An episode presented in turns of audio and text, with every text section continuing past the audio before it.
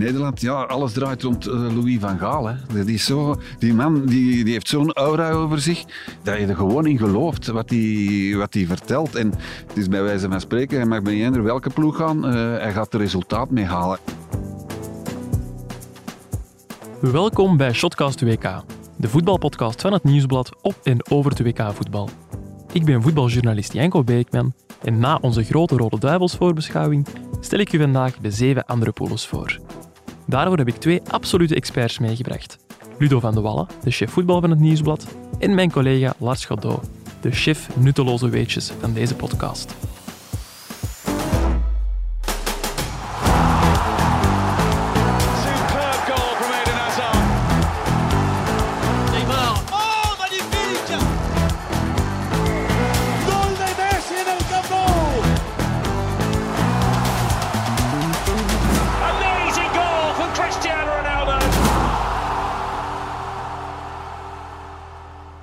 Dag Lars. Dag Janko. Uh, Ludo, die heb ik al gezien tijdens uh, de grote Rode Duivels voorbeschouwing. Uh Maar hoe zit het uh, met uw WK-gevoel? Ja, het, het begint te komen. We zijn nu maandag, de competities zijn gedaan en nu kan de volle focus eigenlijk op 2K. Terwijl andere jaren of andere edities zitten we toch al drie, vier weken bezig over wie slaapt op welke matras, wie gaat erbij zijn, wie gaat er niet bij zijn. En vanaf vandaag heb ik echt het gevoel van, oké, okay, um, WK. We kunnen eraan beginnen. Ja, sowieso. Ja. Luro, u heb ik vrijdag al gezien, want toen hebben wij de grote Rode Duivels voorbeschouwing opgenomen. Je had een heel druk weekend voor de boeg toen. Is uw valies min of meer klaar al?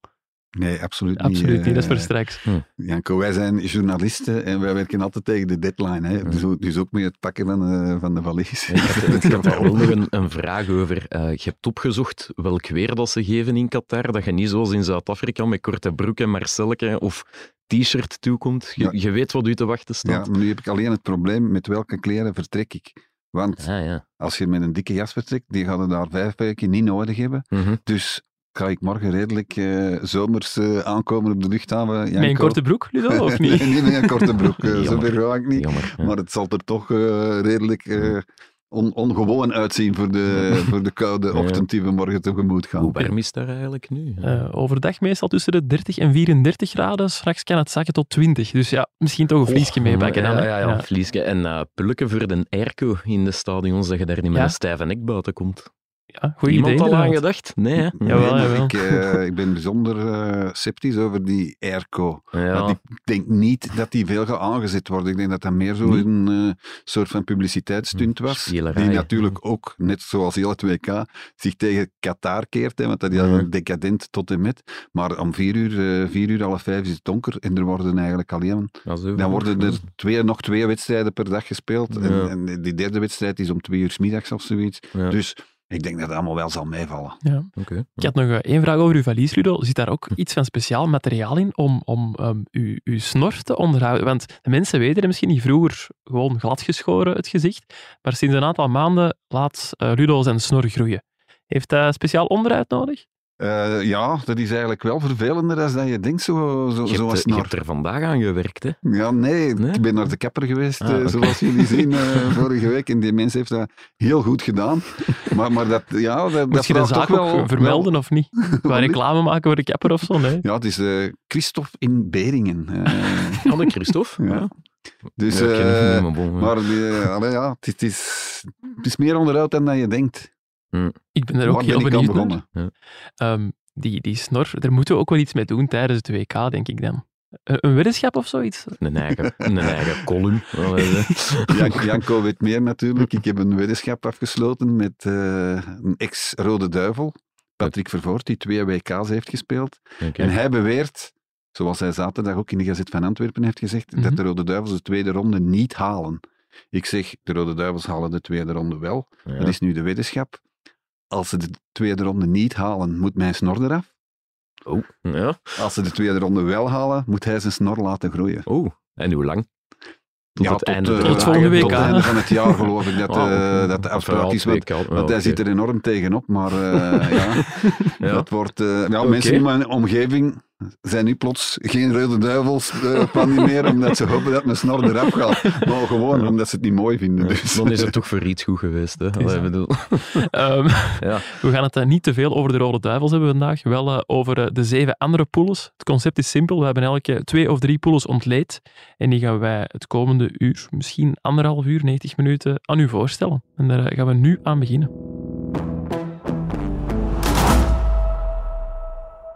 Ludo, jij mocht de spits afbijten. Jij hebt de groep A voor uw rekening genomen met Qatar, Ecuador, Senegal en Nederland. Welke twee landen stoten volgens u door naar de volgende ronde, Ludo? Ja, ik denk net dat de gemakkelijkste vraag is die je deze, uh, vandaag gaat stellen. Dat is natuurlijk Nederland en, uh, en Senegal. Ja, geen Ecuador? Nee? Nee, ik geloof niet uh, in Ecuador. Ecuador, ik heb dat eens uh, bekeken. Dat is niet zo spectaculair hoor, wat die, uh, wat die in de selectie hebben. Dus ik typ op Nederland en, en Senegal. Ik verwacht wel heel veel van Senegal eigenlijk. Als je die kern bekijkt. Ja, ze hebben ook al de Afrika Cup gewonnen, waarmee mm. ze bewijzen dat ze de sterkste Afri het, het, sterkste Afrikaanse land zijn.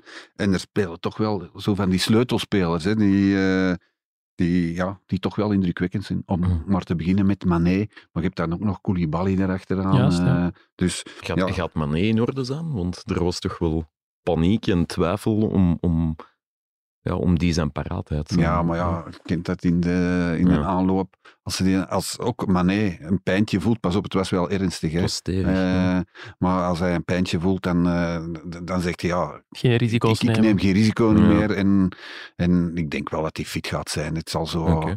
Allee, ik denk niet dat het zo erg is als Lukaku. Lukaku is een spier. Uh -huh. uh, bij Mané is dat niet het geval, dacht ik. Hè.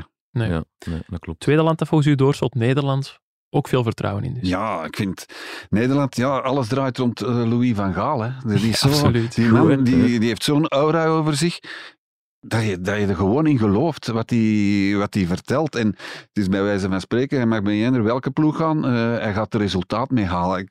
Allee, hetgeen wat de Nederlandse journalisten overkomt van uh, wow, we, we, zitten hier voor een goeroe, uh, begin ik eigenlijk ook wel zo'n beetje ik, ja. te krijgen. Hij neemt zo logische beslissingen, hij, is, hij heeft van niks schrik, alleen ook in die verdediging bijvoorbeeld, de licht de Vrij, de een speelt bij Bayern München en bij Inter Milan topspelers. Maar nee, hij kiest voor Ake en waarschijnlijk uh, Jurien uh, Timber. Timber van. Dus, ja, ik, allee, en dat is logisch. Ook twee jonge gasten, twee goede verdedigers. Ja, van Dijk, daar is natuurlijk niet over te discussiëren. Maar ik vind dat allemaal zo, ja, zo goed, zo, zo, dat past mm. allemaal. En, en, ja, en dan heb je natuurlijk ook nog, ze hebben ook wel een, een goed team.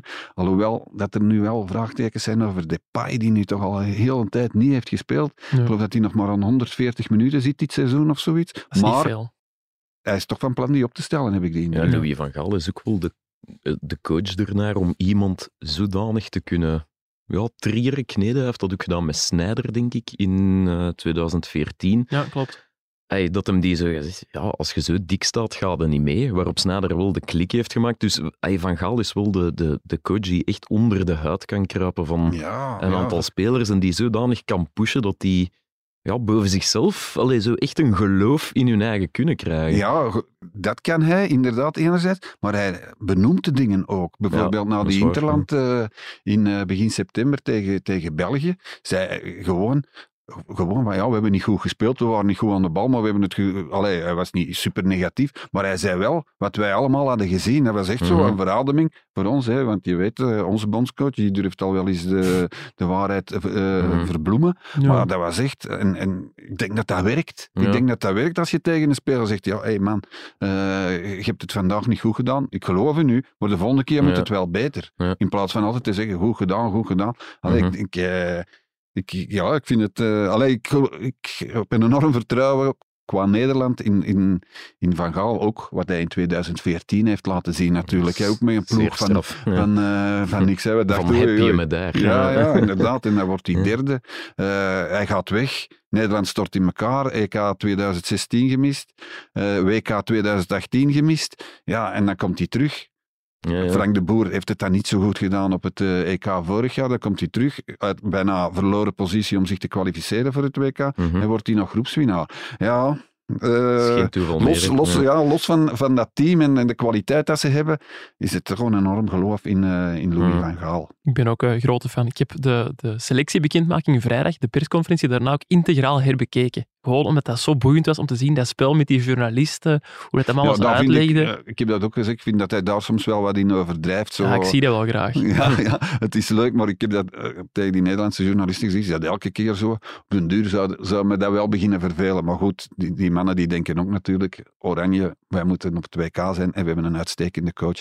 En ik Mhm. denk dat hij dat nogmaals gaat bewijzen. Ja, en ik zou er nog één ding over willen zeggen. Ik heb die persconferentie ook op maal 2 kunnen bekijken. Omdat Van Gaal tijdens zijn, zijn speeches, want hij heeft eerst een monoloog afgestoken, Mm. zo'n lange pauzes gebruikt, ja, dat je dat perfect nog kunt verstaan op maal 2. Mhm. Want hij zei tegen mij dat ik te snel spreek ooit tijdens een persconferentie.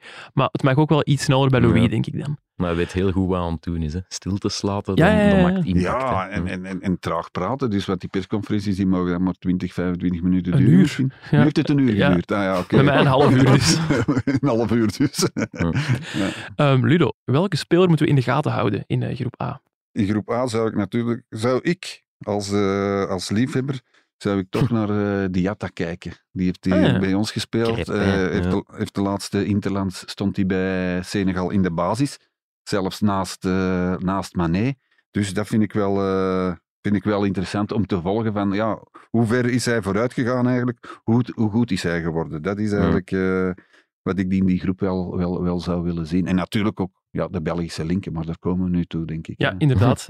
Die bruggetjes, ja, je hebt Ja, het toch direct in zien, Ludo. Dat is ongelooflijk. Zijn er Belgische linken in groep A, Ludo? Ja, ze zijn er heel veel natuurlijk. We beginnen met Nederland. Hè. Laat ons de, de gemakkelijkste nemen. Zitten we met Vincent Janssen en Noah Lang. Simpel. Klopt, Eh, opgeroepen. spelen niet alle twee in België Mhm. en, en zijn geselecteerd. Maar ook Louis van Gaal natuurlijk. Hè. We mogen niet vergeten dat hij ooit eh, in België heeft gespeeld bij Antwerpen. Ik Ja. ga het verhaal niet vertellen van. Guy Thijs en Ja, ja, je hebt een bal niet en zo. Dat, dat kennen we ondertussen al wel. Maar hij heeft wel in. En hij heeft ook nog altijd een bijzondere band met Antwerp en Antwerpen. We hebben een journalist bij ons, Mark Vermeijden, die al heel lang meedraait. En eh, als die naar Louis van Gaal belt, ik zeg niet dat hij altijd een interview krijgt, maar hij staat toch bovenaan de lijst. Waarom? Achter zijn naam staat Gazet van Antwerpen. En dan geeft hij nog wel eens makkelijk een interview aan, eh, aan, aan de Gazet van Antwerpen. Dat is wel een goede truc. Ik ga nu ook mails met mijn eh Gazet van Antwerpen e-mailadres sturen. dat, zou misschien, eh, dat zou misschien wel helpen. Dan kwam er bruter uit dan bedoeld was. Dat wordt dan gezellig in die, in villa in. Qatar. Ja, Goed, Eh, dan ja. hebben we Senegal, ja klopt. de reeds genoemde Diatta. Mhm. Eh Koulibaly, die twee jaar bij Racing Genk heeft gespeeld, eh, dan naar, eh, naar Italië is gegaan en dan eindelijk dit jaar zijn toptransfer naar Chelsea heeft Mhm. te pakken gekregen. Kouyaté is daar ook nog altijd bij, Amai. eh, die in België bij Brussels, Anderlecht. Brussels nog, hè? Anderlecht, Brussels, Kortrijk uitgeleend aan- uitgeleend, ja. uitgeleend ooit. En dan iemand die jullie waarschijnlijk al vergeten zijn, alhoewel hij hier vorig jaar nog heeft gespeeld, Nu ben ik benieuwd. Ja? Formose Mandi. Nee, nee, Speler. ja, dat wist ik nog.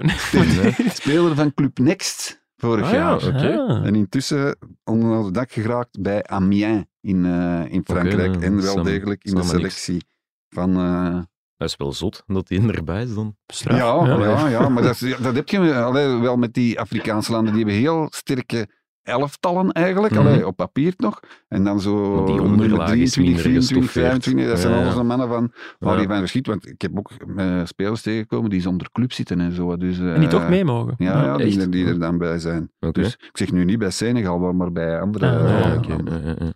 Allee, opvallen, ja. Speciaal. Ja. En Qatar, Ja, die hebben ook... daar was ik ook Ja, ja. enorm eh, over verbaasd. Die hebben een clublink gewoon, ja. Ja, Ja. zeven spelers die bij Eupen hebben gespeeld. Eh, ik ga ze niet noemen, want je kent ze toch niet. Er is misschien ene dat je kent, dat is Akram Afif. Ja, Die heeft Ja, wel die heeft eh, een aantal wedstrijden gespeeld, gespeeld bij Eupen, Ja. een aanvaller. zeg ook wel iets over de kwaliteit van Qatar misschien dan. Ja, ik, eh, ik verwacht voor het thuisland echt een drama. Ja? ik- allee, ook sportief. Drama. Ja, ja, dat is een sportief drama. Ik denk dat die... Ik hoop dat Senegal en, en Nederland toch een beetje eh, medelijden zullen hebben met, die, met, met Qatar.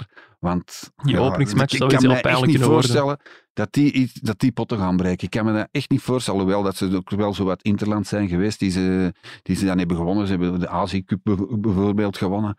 Maar ik, ik kan me echt niet, niet, niet, niet, niet voorstellen dat die, dat die een punt halen. Dat kan ik niet... Dat kan ik me niet voorstellen. En dan Ecuador, hè, daar hebben we het nog niet over gehad. Nee, klopt. Eh.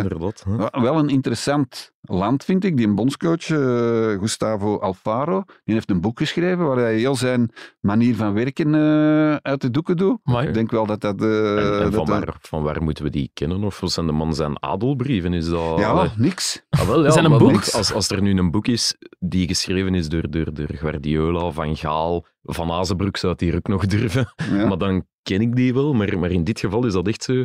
Oké, ehm, ja, ken hem niet. Ja, ja, Marianne die eh, kopen. is uit het niets is gekomen, alles omver heeft gegooid. Heel jong elftal, het jongste eh, elftal in de WK-kwalificatie in Zuid-Amerika. Allee, elftal selectie. Selectie. ja. Dus die, eh, die heeft het uitstekend gedaan. Of we veel plezier gaan beleven aan Ecuador, dat is iets anders.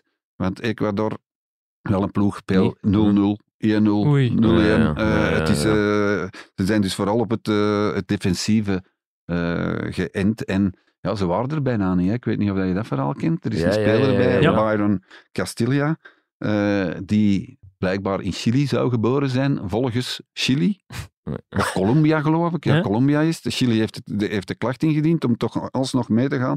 En er is een verschil van drie jaar of hij nu in Colombia zou geboren zijn of in Ecuador zou geboren zijn. Dus dat is wel een heel, heel vreemde situatie. Begin- Maar goed, ze zijn erbij. En dan was eigenlijk de vraag, wat zijn de Belgische linken? ja, klopt. ze hebben wel een goede bak, denk ik. Eh, Ecuador, niet? Nilson Angulo. Nee, ik dacht over, eh over eh allez, van Genk. We zijn, komen Ah, Preciado. Preciado, ja, Ja. ja, Preciado, inderdaad. Ja. Maar er is ook nog een, een andere, nee, is een aanval, An, An, An- eh, Angulo. Van Anderlecht? Deze Ja, van zomer gekomen, ja, ja, Nielsen die- Angulo. Ja. Maar die hebben we ook nog niet veel van gezien in de In de voorbereiding heeft hij al en mogen dan heb ik toch altijd zoiets van, ja, die spelen niet mee in België, bij een eerste klasser. Wat kan die in godsnaam op dat eh, WK doen als die in de selectie zit? Dan denk ik, ja, Ja, wat ik me wel kan voorstellen is dat hij zich in, ja, bij die nationale ploeg iets meer thuis voelen. Ze spreken hun eigen taal en zo. Dat dat misschien ook voor een deel meespeelt. Ja, ja. maar dat- mijn- eh, criterium is om te zien hoe sterk is een ploeg. Ja. Denk ik altijd van, wie zou, allee, stel je voor dat de Rode Duivels er tegen spelen, of whatever. Ja, ja. Wie Wie zou, van die ploeg in die andere Ja, ja. ploeg staan? Ja. En als dat er niet veel zijn, dan denk ik altijd, ja, zal toch niet, niet bijzonder zijn. Nu, Nee. An- Angulo zal waarschijnlijk niet in de basis staan. Hè. Ja. Wie wel in de basis zal staan, is Moises Caicedo, Ja. Die vorig jaar een halfjaartje bij Beerschot heeft gespeeld, nu, nu bij Brighton. Mhm. En eh, ja... Doet het goed ook, hè, bij Brighton. Ja, daar lees ik heel veel goede dingen. Zegt zo, een ballenafpakker die heel goed kan voetballen. Allee, dat, is, eh, dat, is, eh, dat moet een hele goeie zijn. En dan hebben we natuurlijk ook nog Preciado Ja. van, eh, Ja, ja, van. Racing Genk. Wat ook wel een heel goede goede speler is. Maar de selectie van Ecuador was nog niet volledig bekend hè, bij, op dit moment. Nee, Eh, dus het zou kunnen dat die Angulo er dan toch Ja. niet bij is. of William Pacho van Antwerpen, die zou er ook nog bij kunnen zijn. ja, dat maar kunnen we nu nog heb niet nergens zekerheid zeggen. van, ook Nee. niet van mogelijk, mogelijk in de die- selectie. die- maar goed, we zullen dat, wanneer dit wordt uitgezonden donderdag, eh, zullen we dat eh, wel En. Valencia van Antwerpen. Anthony Valencia kan er in principe ook bij zijn. Ja. Ja. Oh, ja, Ja, maar die wordt ook niet, niet echt niet genoemd. Nee. Maar het is, heeft wel een serieuze link, als je dat dan een Belgische link wil noemen, met Brighton. Hè. Er zijn Ja. ook wel... eh, Ja. Je hebt nog die een Estupinian. Estupinian, linksback. Eh, en Ja. inderdaad, en Sarmiento, de spelverdeler zo'n beetje, die spelen bij Brighton en kennen dus ook Leandro Tossar heel goed. Ah, oké. En weten jullie, een weetje, Ah ja, daar Ah ja, ik wou eens nutteloos vragen, heb, weetje, heb je een ja. nutteloos weetje voor Ja, ons, ja, Ludo? ja, Of een nuttig? ja, het is echt wel nutteloos. Top. Want Jordi Cruijff Barcelona? van Barcelona is zes maanden bondscoach geweest van Ecuador. Ah, serieus? Oké, dat wist ik niet. Ja.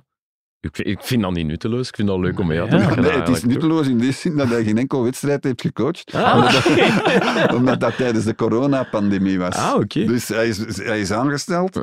De- en dan, is, dan was er een eh, TD die hij kende van, eh, van bij Barcelona. Ja. Ecuador had hij ook binnen, binnengehaald. Mhm. Die TD heeft Jordi Cruijff aangesteld. Dan zes maanden bondscoach geweest, zonder wedstrijd. En dan heeft hij in TD gezegd, ik ben hier weg, want hier gebeurt niks. En dan is Jordi Cruijff mee moeten vertrekken. Oké. Ook eens. En toch, een, toch eh, zes maanden leuk betaald dan. Ja. Ja, betaald, dat weet ik niet, maar in ieder geval, In hij staat geweest. op de lijst eh, van, eh, zes maanden Oké. bondscoach geweest te zijn. Goeie blokje. Ja, absoluut. goeie groep. Kunnen we over aan groep B, denk ik. Hè? Ja. Die heb ik eh, zelf voor mijn rekening genomen. In groep B zaten zitten Engeland, Iran, de Verenigde Staten en Wales. Er zal eh, veel Engels gesproken worden, veronderstel ik. Mhm. Ehm, ja, welke landen stoten door? Ik denk dat Engeland op dat vlak eh, wel een zekerheidje is. Als, als dat in die poelen niet lukt met de selectie die zij hebben, Mhm.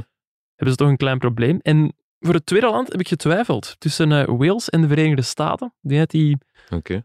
Nog wel vrij dicht bij elkaar aanleunen qua niveau.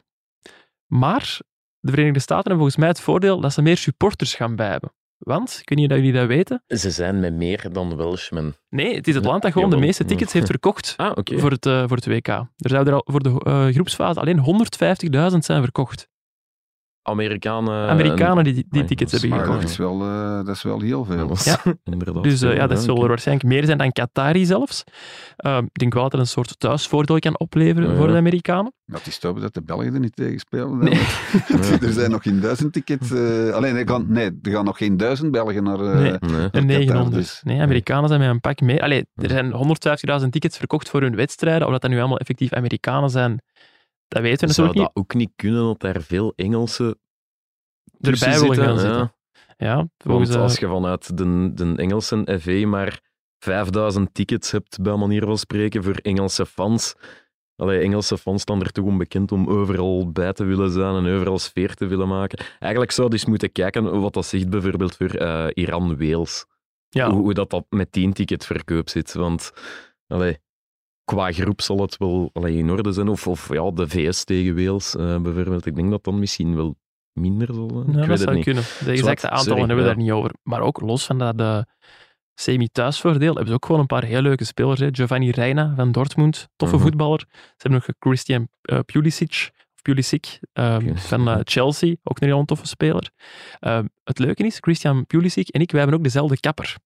En die gaat waarschijnlijk ook naar het WK om daar de, de Amerikanen en de Marokkaanse nationale ploegen te gaan knippen. Dat is die van in de... Ons kapsalon, in de Brede Rode Straat. Ja, ons kapsalon, ja. Dat Ja. is dat waar. is de kapper van Pulisic. Ja. Ja. Dus die heeft contacten met de makelaar en, en via die makelaar komt hij bij de spelers terecht. En wat doet Pulisic dan als hij naar de kapper eh, moet? Want die mannen die gaan maar nou wekelijks naar de kapper. Dan... Die, Die laten die over, hè. overvliegen. Hè. Dus het is zo, Koen Frans, collega van eh, GVA, die heeft die ooit geïnterviewd, eh, mijn kapper. Ja. Niet omdat het mijn kapper is, maar wel omdat hij veel voetballers knipt. En eh, ik betaal eh, 15 euro om mijn haar te laten knippen, maar voetballers mogen zelf bepalen hoeveel dat ze be- betalen. Dus ja, die, geen 15 euro ja, die dan. betalen er een stuk meer en die betalen ook de vliegtuigtickets en zo. Ja, Nangolan en zo gaat daar. En zo Tuur Dirks. eh, Ja? allee, Niet dat ik die op WK-niveau eh, wil zetten, maar dat- die staat er wel onbekend. We Ja, zijn heel klopt. snel van Christian Pulisic bij Tuur Dirks Ja, beland. dat is dat is waar. eh, leuk in een Dus jij moet ook geen WK-podcast. schrik hebben om naar de kap, uw kapper te missen op het, Ah, wel? Er- op- ja. op het WK. Ik heb nu speciaal het heel kort laten knippen, eh, korter dan gewoonlijk, maar Ja. eigenlijk was dat niet nodig geweest. Die had Ja. bij ons in de villa ook kunnen langskomen. Inderdaad. Doet die snorren ook? Ik vraag wel. niet voor een vriend. maar- Maar, maar wel aan 15 euro. Hè. Niet, Ja. eh, Nee, nee, nee, ja. zelf te hebben iets zegt van, ik kan het niet vult mijn tickets niet betalen. Eh, zo gaan we niet beginnen. Nee, Nee. nee, nee. Ja, trouwens, Iran en de Verenigde Staten zitten eh, in dezelfde poelen. Dat gaat ook wel een, een licht beladen wedstrijd worden. Hè? Ja. dat zijn, om het zacht uit te drukken, niet de beste vrienden. Want die staan sinds de Islamitische Revolutie in 1979, heb ik moeten opzoeken, Ja. eh, lijnrecht tegenover elkaar. Omdat er toen eh, ja, meer dan 50 Amerikaanse diplo- diplomaten twee jaar lang zijn gegijzeld in Teheran. Ja. Ja. En eh, ja, Maar ik vind dat zo wel plezant. altijd opvallend, bijvoorbeeld in de Champions League. ehm, dat is al heel lang zo. Oekraïnse ploegen mogen niet tegen Russen voetballen. Ja. Dus dat, dat balken wordt altijd op kant gehouden. En dan krijg je een wedstrijd als deze Het op is, een niet, WK. het is niet de eerste keer. Hè. Het was ook het WK 1998. eh, Ja. VS, Ja. Ook tegen elkaar gespeeld, klopt. Ja, dus ja, maar dat is de Ja, ik FIFA. zeg hè. niet De FIFA sta- staat Nee, nee. overal boven. Hè. FIFA Ja. is... eh, Dat als is er- wereldvrede, Ja, ja, die ja, mannen. ja, dat zijn, ja. eh, is- dat Ja, en zijn, zijn dat zijn de wereldleiders. hè. Ja. Die, die, die zorgen voor de vrede in de wereld en zo. Maar Ja. Dus, eh, ja, maar dan goed zo op een WK. Nee, nee, maar ik zeg Op een niet dat het neutraal terrein, Ik zeg niet dat het hoeft, maar het is opvallend dat bij, bij de UEFA wordt er veel allee, proactiever of zo op ingegrepen, terwijl ik dat ook een soort van ja, competitievervalsing bijna vind. Want waarom zou jij niet... Allee, zwart politieke En, discussie. en er Iran heeft misschien de minste eh, tickets gekocht, eh, Janko. Dat staat niet in mijn weetjes. Ja, ja, ja, ja. Dat is, eh, Ik moet zeggen, ik, ik heb mij ook gebaseerd op de voetbalgids van het Nieuwsblad, dus dat moet wel kloppen. Maar de, de tickets van Iran eh, stonden daar niet bij. ja, de voetbalgids van het Nieuwsblad trouwens zaterdag bij de krant. Zaterdag. Ja, klopt. inderdaad. Nog Ja. iets sportief misschien, Ja. na de, de politieke discussies tussen VS en, en Iran. Ehm speler om in de gaten te houden, Jude Bellingham. Ga ik wel naar uit. Ook eh, van Dortmund, middenvelder bij eh, Engeland. En die is nog maar 19 jaar, maar wordt wel gewoon in de basis verwacht bij Engeland. Hij is er zelfs een van de, de sterke ouders, mag ik wel zeggen. Een draaischijf. En die gaat er staan naast Declan Rice, die ook heel hoog wordt aangeschreven in Engeland, maar nog altijd maar bij Aston Villa speelt. Toch geen absolute topclub in de Premier League. En die is er ook maar 23. Dus eh, bij Engeland is het eh, uitkijken naar een heel jong middenveld. Mag ik ook nog een speler uitkijken? Iets Tuurlijk. negatiever. Harry Maguire. Oh, ja. Ik wil eens Ja. kijken dat met Harry man- Maguire? hoe dat die man zich eh, herstelt van alle bagger dat hij over zijn hoofd heeft gekregen al tot hiertoe. Gaat hij in de ploeg staan? Gaat, gaat South, want Southgate Mhm. eh, verdedigt hem altijd. Eh, op zijn best is dat ook geen slechte verdediger natuurlijk. Die hangt wel met dat eh, Hm. prijskaartje van 90 miljoen rond zijn nek. Dat helpt niet. hè. Nee. Nee, nee maar, maar ik ben eens benieuwd hoe, hoe, hoe dat, dat gaat eh, verlopen. Ja, Ja. inderdaad. Het is toch niet de meest secure achterin, laten Nee, ik denk in die groepsfase dat dat nog wel zou lukken, maar eens dat, te- dat ze tegen een echt topland uitkomen, Ja. dat een eh, Harry het wel eens moeilijk zou kunnen krijgen. Nee, het is dat. Belgisch linkje. Er zijn Belgische Ja. linken, jawel. Ehm, de selectie van eh, Iran die is nog niet bekend op het moment van opname.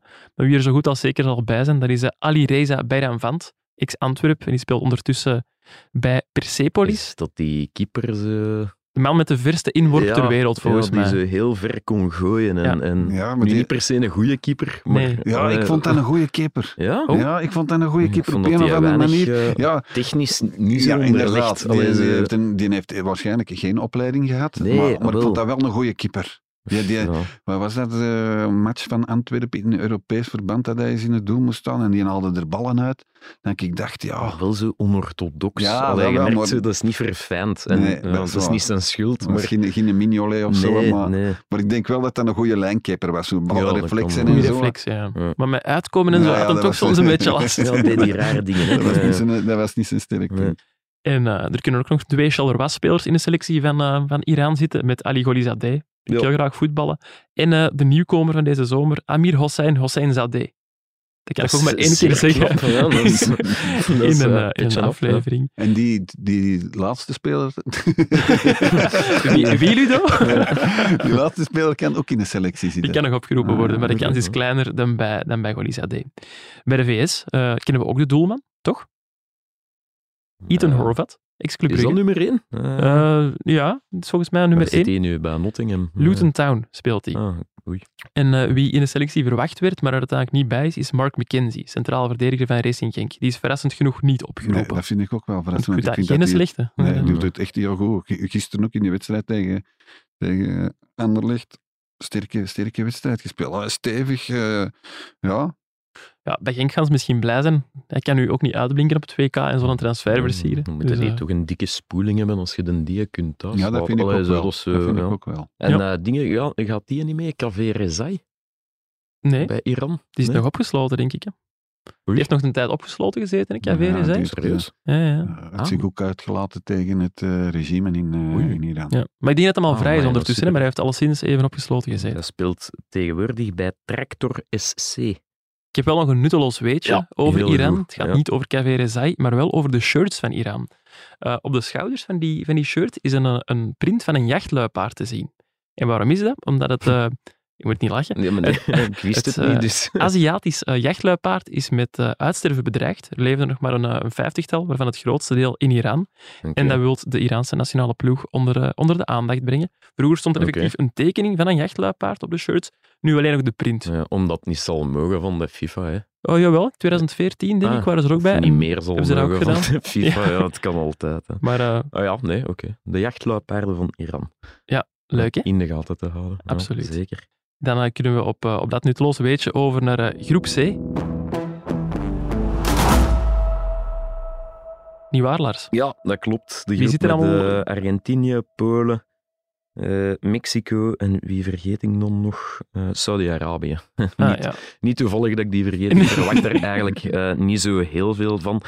Ehm, maar ja, qua doorstoten, ja, eentje is niet zo heel moeilijk, lijkt mij. Argentinië Ah. is toch ook wel mijn favoriet voor de eindwinst. Dus ik ga dat gewoon al even zeggen. Dat is mijn favoriet voor je de weet, mijn, mijn, mijn eh, favoriet is altijd degene waar ik van hoop dat ze het WK winnen. Ja. En Lars, dat weet jij ook heel goed. Dan Het speelt, het speelt. Dat eh, Lionel Messi wereldkampioen wordt, dat de discussie over wie is de beste ter oh, aller tijden, Inderdaad. dat En die daarmee stopt. dat heb ik hier ook opgeschreven. Dat zou voor mij de... Allee, dan is de discussie eindelijk gedaan. Hè. Ehm, nu ja, hij is niet alleen natuurlijk. Messi wont vooraan. Ja, je hebt eh, Di Maria, eh, Martinez, Dybala. Achterin Otamendi, Romero, Martinez. Daar staat wel iets. Alleen is de spoeling achterin een beetje dun. Na hen is, is er echt niemand die kan opstaan en zeggen van bon... Maar eh, heb je ook niet de indruk dat ze nu sterker zijn dan vier jaar geleden? Uh, ik heb wel die indruk. Ja. Hm. Uh, ik heb wel die indruk. En dat is een beetje ook ja, de, de verdienste van die, die een bondscoach, uh, Scaloni, die eigenlijk Messi overtuigd heeft. Want Messi heeft al twee of drie keer gezegd, ik stop ermee. En in emotionele buien. Hij is wel de man die hem gaan terughalen is. Maar de pluim die hij wel op zijn hoed mag steken, is dat hij... Ja, eigenlijk wil hem... Hij is een beetje de, de, de antipode van Roberto Martinez. In die zin dat hij wel heel actief een verjongingskuur doorvoert, Mhm. zonder echt aan die fundamenten te raken. Oké. En dat die jonge spelers ook echt wel hun, hun, ah, hun basisplek, dat ze daar zicht op krijgen, dat ze die ook kunnen veroveren. En wat ook wel voor hem pleit, is uh, zijn, zijn systeem is niet in, in steen gebeiteld. Dus Argentinië, het gebeurt vaak dat die tijdens een wedstrijd allee, twee tot drie keer schakelen qua veldbezetting. Oké, veldbezetting, dat is ondertussen een beetje een achterhaald concept, want het gaat over positie, het gaat over beweging. Maar hij, is, hij heeft wel die tactische eh, flexibiliteit die, allee, die, die Roberto Martinez toch een beetje ontbeert. Daarmee Ehm, maakt je het verschil ah, op, op, op, op WK's en op EK's. Kan uw ploeg dat of kan uw ploeg dat niet? voilà. En het is bijna niet te begrijpen dat Roberto Martinez dat nooit heeft, heeft, heeft geprobeerd. Als, Nee, de eerste wedstrijd, geloof ik, hebben ze met vier van achter gespeeld. En sindsdien, hè, dan zijn ze verloren tegen Spanje in Ja. die oefenwedstrijd. mhm. En sindsdien hebben ze altijd Ja. 3, 4, 2, 1, Ja. niet vergeten, zijn, zijn, zijn, eh, gespeeld. zijn dus- enige tactische vondst vond ik zo, ja, Lukaku tegen Brazilië, die zo wat op rechts... Ja. eh, Al vier jaar verwijzen we daarnaar. Nee, nee, maar allee, dat was wel een keer dat ik dacht van, ah, hij doet een keer En dan iets heeft hij anders. dat nog eens gedaan in een of andere interland. Ja, en dat was dan mislukt. Ja, voilà. Ehm, nu ja, komt daar ook nog eens bij. Argentinië is echt wel... Allee, ze zijn ehm, bezig aan een, een heel indrukwekkende reeks. Ze hebben al eh 35 interlands op rij niet meer verloren. Naderen daarmee het record van, van Italië, dat aan 37 of op 37 is gestrand. Eh, dus dat is al van 3 juli 2019 geleden. Dus dat is, Dat is al even. Dat is al eh, drie jaar en een half. Dat ze niet meer verloren hebben. Nu ja, hoe langer dat duurt, hoe dichterbij dat het komt naar, natuurlijk. Maar ja, in de groepsfase kun je gaan een keer verliezen. Hè. Dat gebeurt zelfs allee, relatief vaak. Dat alle, allee, latere wereldkampioen een keer een uitschuiver kent. Ik herinner me Spanje bijvoorbeeld in 2010, die hun eerste wedstrijd verloren hadden. En hun off-day was daarmee ook wel gepasseerd. Ehm, dus dat zijn dingen, allee, dat, dat stemt mij allemaal een beetje eh, hoopvol voor Argentinië in die groep. Ik ben heel benieuwd naar uw tweede land. Ah, wel, dan ja, heb ik dat echt- dan heb ik echt wel getwijfeld tussen Mexico en Polen. Ik ga toch Polen pakken. Oké. Ja, of Lewandowski, hè. Allee, ik bedoel, we kunnen daar niet omheen. Dat is, allee, een, ik ga het geen eenmansploeg noemen, want je hebt daar natuurlijk ook wel eh Piatek, Milik, Zelinski zit er allemaal bij. Dat zijn wel mannen... Allee, ik ga niet zeggen dat ze meedoen bij België, maar dat is toch boven het gemiddelde wat je in een groepsfase in een WK ehm, ziet. Alleen, ja, WK's of eindrondes met, met Lewandowski, het, het is nog geen succesformule gebleken. Natuurlijk, je speelt wel in een ploeg die kwalitatief veel minder is dan een Bayern of een Barça. Maar om toch maar even, een statistiekje meegebracht om toch even zijn belang voor Polen aan te duiden. In de kwalificaties scoorde Polen met hem in de basis of in de ploeg 3,33 keer meer dan zonder hem in de basis. En dan, ja, oorzaak-gevolg lijkt me in dat geval Ja, toch was wel... ze niet bij in Brussel, zeker in juni, toen ze met 6 aan verloren van de Ja, Belgen? dan ga ik eens even, of Janko zal Eh, dat opzoeken. Ik denk, wacht, één van de twee wedstrijden was hij er wel bij. Ik denk de tweede wedstrijd dat hij erbij was, in Polen. Ik weet nog dat Leander de Donker toen wel wat lof kreeg, omdat hij Lewandowski... Jawel, ik denk dat hij er wel bij was tegen de Rode Hmm. Duivels. Ja? Zoek het op. Ik ga het opzoeken Voilà. ondertussen. Ik Ehm, ik pak wel, allee, ik moet wel zeggen, ik pak een klein risico om ze te laten doorgaan of om te zeggen dat ze doorgaan, want de match tegen Mexico, dat is de eerste wedstrijd, wordt er meteen wel op of onder. Hè. Als we een beetje de logische gang van zaken respecteren, wordt er gewonnen tegen Saudi-Arabië en verloren tegen Argentinië.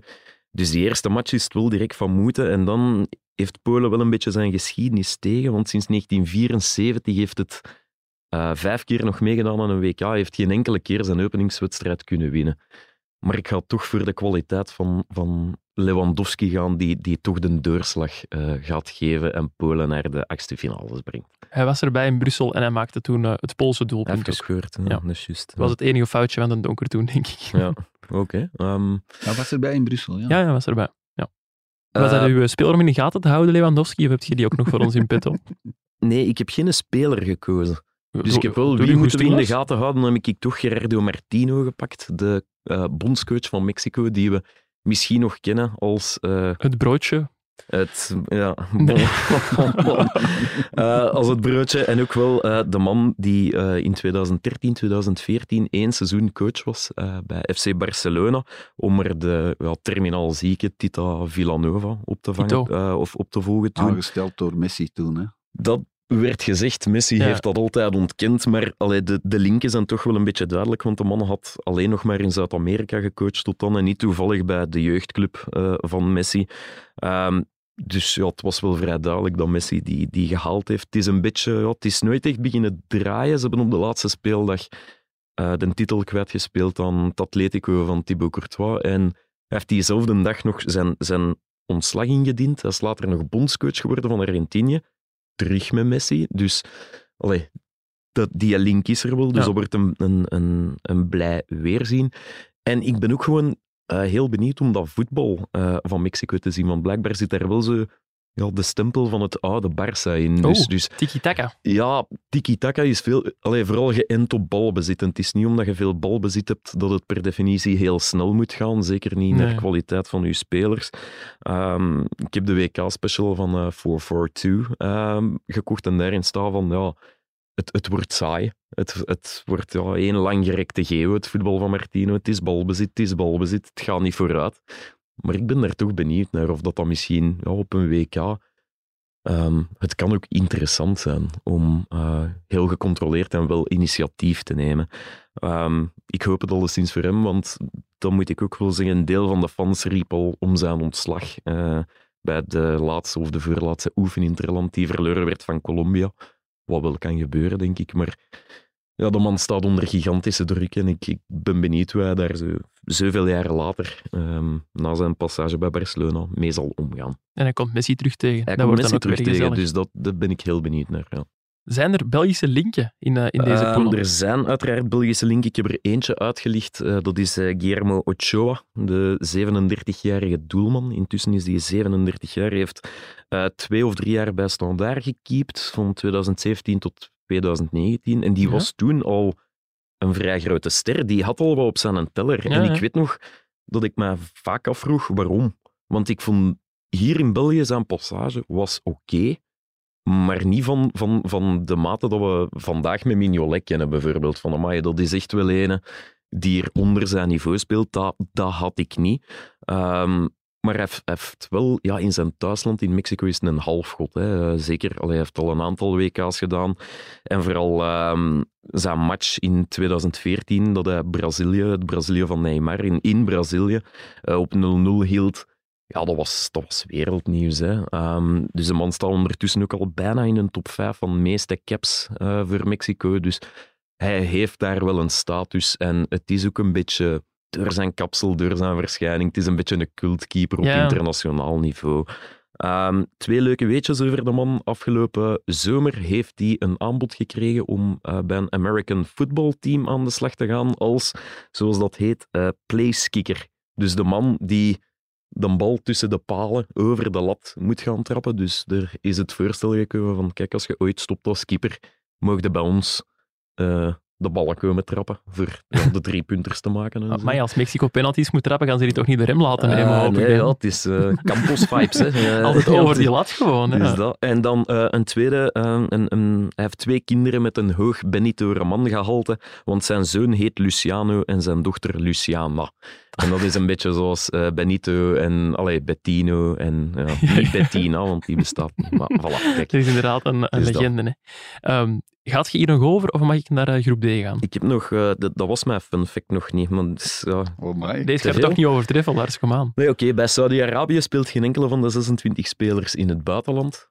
Nu wel, hè. Eh, Ze gaan in Qatar voetballen. Oh, mannetjes. hey, pak hem en laat hem daar. Hè. Echt waar. Hè. Ehm, en de kans dat het Ambras wordt bij Argentinië is vrij groot, want zowel in 98, 2002, 2010, 2014 als 2018 heeft de ploeg een persboycott ingelast. enige uh, editie dat dan niet gebeurd is, is 2006. Heel gek, want wie was er toen bondscoach? Ik denk dat het 2006 was. Zeg het maar. Ik denk dat Diego Maradona was. Ja, ah, ja. nee, nee, 2010 nee? in Zuid-Afrika. Ah, ah, ja, persboycott in dat geval. Ja, dus de kans zit erin dat het Ambras wordt. Voilà. Oké, iets om naar uit te kijken. Uh, ja, eigenlijk wel. Ik hoop voor jullie dat geen boycott wordt bij de Belgen eigenlijk. Maar... Nee, het zal wel niet, hè. Nee, ik denk, dat, ik denk dat we daar al voorbij zijn. Emabele man. Ja. Roberto Martinez. Dan okay. uh, kunnen we over naar groep D. Ja. Met uh, Frankrijk, Australië, Denemarken en Tunesië. Die heb ik uh, voor mijn rekening genomen. Um, Frankrijk heeft wel wat problemen gehad. Um, blessures bij onder meer Paul Pogba, N'Golo Kanté. Er is een saga geweest rond de portretrechten van uh, Kylian Mbappé. Er was een doofpotoperatie rond seksueel misbruik. Allemaal uh, niet heel fijn en heel gezellig. Maar ik denk wel dat ze hun groep gewoon gaan overleven. In een, uh, ja. een aanvalslinie met daarin Kylian Mbappé, Antoine Griezmann en Karim Benzema mag dat ook wel gewoon natuurlijk. Hè? Inderdaad, en zelfs meer dan de groep overleven dan, denk ik. Ja, ja is toch wereldklasse. Allee, bedoel... Ja, absoluut. Ja, ja, natuurlijk. Maar dat gewoon geen probleem. Maar gaan ze echt ver geraken, denken jullie? Nee, uh, en je vroeg wat de Dark Donkey was uh, ja. aan mij. Ja. En dus ik, de, de, ploeg die het meest zou teleurstellen. Ja, op, en ik, ik, ik heb het gevoel dat dat Frankrijk gaat worden. Omdat Frankrijk, ja, die hebben zo'n traditie van ruzie maken, zeker als het goed gaat. Mm -hmm. En wat er nu de laatste tijd allemaal rond Kylian Mbappé gebeurt, hè, met, met Paris Saint-Germain, waar hij eigenlijk de lakens uitdeelt, of alvast wil uitdelen.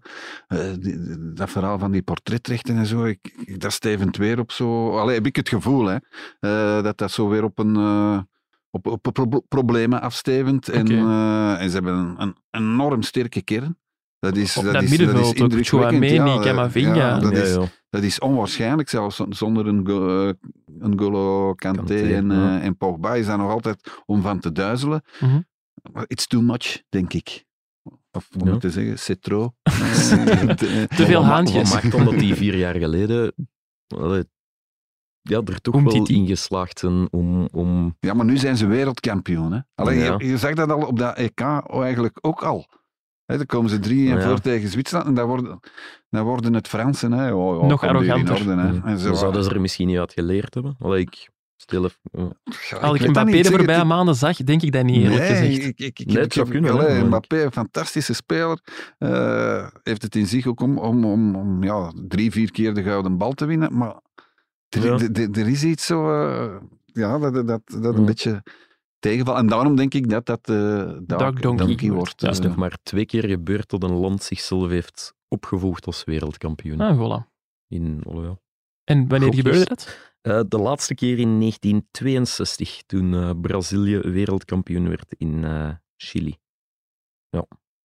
Dat is dus 60 jaar geleden. 60 dus, jaar. eh, blijkt toch een, eh, een hele opgave te zijn om daarin ja. te slagen. Misschien eh, nog even uitleggen. We gaan naast ehm, elke poelen voorstellen ook elk een Dark Donkey, een Dark Yonky en een Dark Horse aanduiden. Een Dark Horse is een ploeg die het verrassend goed gaat, go- gaat Hm. doen. Een Dark Donkey een, een topland dat gaat teleurstellen. En een Dark Yonky een, een jonge speler van wie wij veel verwachten. Ja, klopt. Ehm, het tweede land dat volgens mij doorstoot in, eh, in groep D is Denemarken. Dat was al eh, de revelatie op het eh, afgelopen EK. Zijn er allerminst slechter op geworden de voorbije maanden en jaren. Want Christian Eriksen is terug. Ja. Man die ehm, een hartaanval kreeg tijdens het afgelopen EK. Eh, die voetbal ondertussen terug. Eerst heeft hij dat bij Brentford gedaan. Heeft daar zijn comeback gemaakt omdat hij bij Inter niet meer mocht spelen met zijn defibrillator. Heeft het daar zo goed gedaan dat Manchester United hem deze zomer heeft binnengehaald. En hij is daar gewoon basisspeler. Hè? Hm. Dus dan... Het wordt mijn dark horse. Ah, Denemarken? Ja, die zijn in vorm. Ook zo in de kwalificaties. eh, ik denk dat ze 27 op 30 hebben gepakt. Allee, ik bedoel, voor een land als Denemarken hadden we misschien vijf, zes jaar geleden gezegd ja, dat is onmogelijk, maar er staat iets. Hè. En de, de, Wat, de wat die, wat enorm hebben, en het is ook mijn dark horse, Ah, nee. eh, zonder af te spreken met eh, Nee, dat is waar. Maar dan misschien, ja, dat is waar. Eh, ja, die, die, die slagen erin om zo de frivoliteit te te paren aan het, uh, aan het stugge dat wij ook Ja. altijd vinden van, van Zweden Ja, en Finland en. Noorwegen en zo. Dat is Ja. allemaal zo, pff, zo stug. Maar die Denen, die hebben dat. Maar die hebben dan ook nog eens die frivoliteit van een Eriksen, van een Dolberg. Eh, ja, zelfs mailen en zo. Hè. Dat Ja. zijn, dat- dat- en die waren... Allee, die, die, die shotten graag. Ja. Dat heb Je zou het wel kunnen dat ze op het EK, door heel dat geval met Eriksen, zo een, een samenhorigheidsgevoel hebben gekweekt, dat dat nu een beetje weg is. Maar in de plaats daarvan hebben ze Eriksen. En dan denk Ja. ik ook wel dat, eh, ja, dat die potten kunnen breken, Denemarken, echt. Oké. Voilà. Ehm, ook een paar Belgische linken natuurlijk wel eh, bij Denemarken. Joachim Melen, ex-Racing Genk, heb je al genoemd. Andreas Kof Olsen van eh, Club Brugge, die is ook opgeroepen. Er helaas niet bij, helaas voor hem dan, is Casper Nielsen. Die heeft eh, de 26-koppige selectie van eh, Casper Julmans niet gehaald. Casper Julmans, die kennen we ook een beetje, want elke keer dat er voor- de voorbije jaren een Belgische coach werd ontslagen van een topclub, Mm. ja, werd hij wel genoemd. Hè. Jij Mm. vergeleken met zo Co-Adriaanse, hè, Co Lars? Adriaanse, dat was ook zo'n hele tijd. Als, als Anderlecht Ja. een nieuwe coach wordt. ja, zo, Die ja. Sturp heeft ook een, begint dat ook zo een beetje te krijgen. Maar die heeft ook die- wel een hele sterke indruk op mij gemaakt tijdens het EK, die Casper Hielman. Ja. Mhm. En, want ik, dat is dan ook een gevolg, Casper Nielsen wordt dan niet opgeroepen, Nee. wat ik een uitstekende speler vind. Eh, Mhm. ook, hij mag eens een match verdedigende middenvelder spelen in Leverkusen, wordt direct man van de match. Dus een hele goede speler. Casper Hielman is een hele goede coach. Dan denk ik, ja, als Casper Hielman, de goede coach, een goede speler als Nielsen niet oproept, dan moeten die toch wel wat kwaliteit hebben in, Mhm. eh, in het middenveld Inderdaad, ja. Wat op de status van Dark Horse nog maar eens verstevigen. Je eigen punt krijgt bijzetten, heet dat dan. Is dat, ja. Ook eh, bij Tunesië is er een Belgische link. Dylan Bron voetbalt ondertussen bij Salernitana, maar kennen we nog van bij AA Gent. Ja. En bij Australië hebben eh, twee van de drie doelmannen een Belgische link. Want Matt Ryan, ex-Club Brugge en Racing Genk, en Danny Vukovic is de tweede doelman. Die kennen we ook nog van eh, bij Genk. Bij Frank. Speelt hij nog? Ik dacht dat hij was gestopt toen dat hij was Nee, nee, nee, die bij... voetbalt eh, bij de Oh, Central ja, Coast Mariners in. Australië. Ja, die was zijn basisplaats kwijt en dan heeft hij gezegd, ajuus. Ja, wat ik dan Ja, wel begrijp. knap was. Allee, op een, op een positieve manier. En niet van, daar- oh, ik je niet nee, meer nee, die is daar langs de grote poort vertrokken. eh, Ja, ja, vertrokken. Hij heeft gezegd, ja, die Van der Voort die doet dat uitstekend. Dat is een hele goede keeper met dingen. Ik ga terug. Ja. Maar ik dacht dat hij was gestopt. Nee, nee, nee, hij voetbalt nog. Hij gaat zelfs eh, mee naar het WK. Ook nog een, eh, een Belgische link in Frankrijk. Kennen jullie hem? Nee. Kylian Mbappé, die zou volgens eh, de Franse gespecialiseerde pers een relatie hebben met Rose Bertram. En dat is eh, een model dat is geboren in Kortrijk. Ah, ja. Dus zitten wij toch ook een beetje binnen bij de Fransen, hè? van, van Gregory van der Wiel. Ja, ook, klopt. Ja, heeft, echt? heeft kindjes mee. nog van de tijd dat wij dagelijks een extra time rubriek brachten in de krant. Ja. En daar stond Roos Bertram eh, Geregeld in. regelmatig eh, te Ik pronken. kende ze niet. Ja. Oké. Ja. Ik heb ook nog eh, een speler om naar uit te kijken eh, bij Australië. En dat is Garang Kwol. Dat is een jongen van 18 jaar, aanvaller van eh, de Central Coast Mariners, ploegmaat van Danny Vukovic dus. Mhm. Ehm, wel een mooi verhaal. Hij is een Zuid-Soedanese vluchteling die met zijn familie op zijn eh, zes jaar naar Australië is getrokken. Ehm, en heeft daar ook nog maar eh, 18, nee, 17 minuten gespeeld bij de Australische, Australische nationale ploeg. En is er eigenlijk als eh, grote verrassing toch bijgehaald nu voor het WK. Het is een aanvaller en ja, je zou kunnen denken van, oh leuk, hij mag naar het WK, kan zich daar in de kijker spelen. Maar heeft nu al zijn transfer versierd, want Newcastle heeft hem binnengehaald. Daar speelt hij vanaf januari. Niet slecht. En hoe is zijn naam? Eh Garang Kwol. Garang Kwol. Onthoud die naam, Lude. ja, ja. Het is daarom dat ik het vraag. Ja. eh. Ehm, en ik heb ook nog een, eh, een fun fact of een nutteloos weetje, zoals jullie willen. Ja. Dat is ook eh, eentje dat zich eh, bij Australië afspeelt, of eigenlijk eerder niet afspeelt. Het gaat over Trent Sainsbury, die we nog kennen van bij KV Kortrijk. Kortrijk. Ja.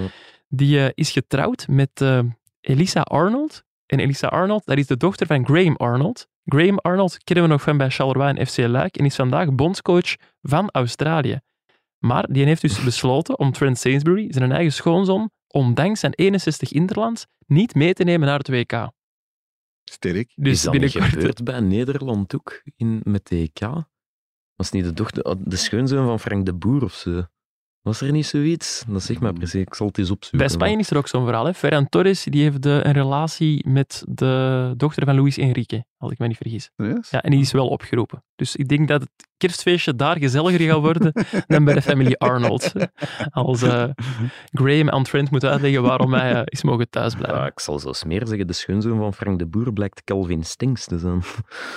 van, eh, Ah ja, dat is juist. Ja, ja, nee, Ik dat ja, dat, het zat even ver, maar... ja, voilà, kijk. Voilà. Ja. Op eh, al die relaties kunnen wij over naar onze volgende groep. Oh, scalpel? Scalpel, alstublieft. Ja, ja, penalty! Als zij spelen, speel jij. Bet live op ladbrokes.be. Gok met maten. Groep E, Ludo. Spanje, Costa Rica, Duitsland en Japan.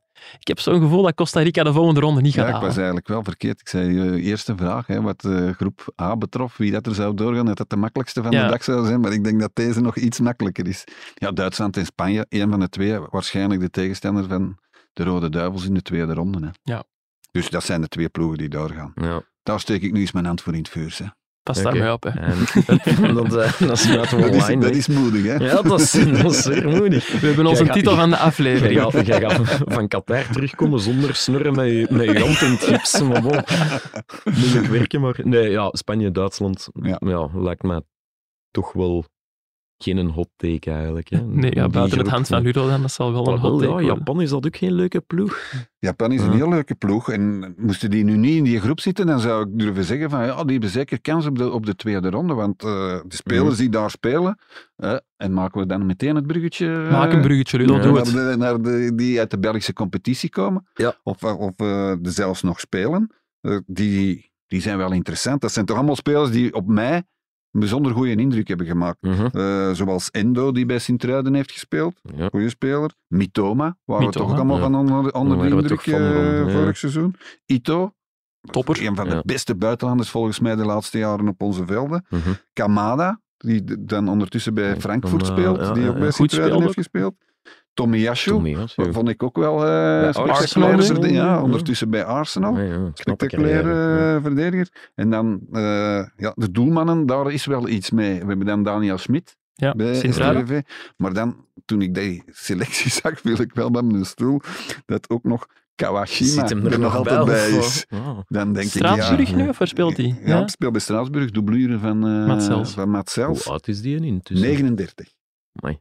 Maar die is er nog altijd ja. bij. En die heeft hier bij Leeds en Standaard gespeeld. Ja. Wat die toen goed, go- goede doelman Goed was. genoeg. ja. Maar we herinneren, ons ook nog altijd het eerste doelpunt. eh, allee, het, aansluitende, het aansluitende treffer. België-Japan met Ja. eh, Jan Vertongen. Hij had Dat- beter een kopbal- opgezet toen, denk Ja, ik. Ja. Waar dat hij toch niet, laat ons het zacht Nee. uitdrukken, vrij uitging. Dus, eh, maar goed, dat zijn, de- dat zijn de Belgische linken. En dat zijn er toch wel redelijk veel, vind ik ook, Ja, ook absoluut. verrassend veel. En Mhm. en vooral spelers die toch wel veel potentieel hebben. En ja, die hebben gewoon de pech dat ze met Spanje en, eh, en Duitsland in de groep zitten, Ja. denk ik. Of ze zouden voor de verrassing moeten zorgen. Zijn er eh, bij Spanje, Duitsland en of Costa Rica nog eh, Belgische linken, Ludo? Ja, bij eh, Duitsland en Spanje.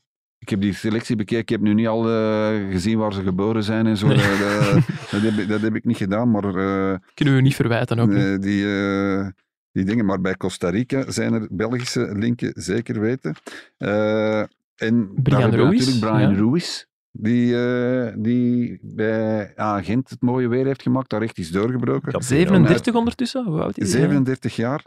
En ook 33 jaar Oscar Duarte. Ex-Club Brugge? Ex-Club Brugge. ja. Eh, ook 2,5 jaar bij Club Brugge gespeeld. Ook tot ieders tevredenheid. Was een goede speler.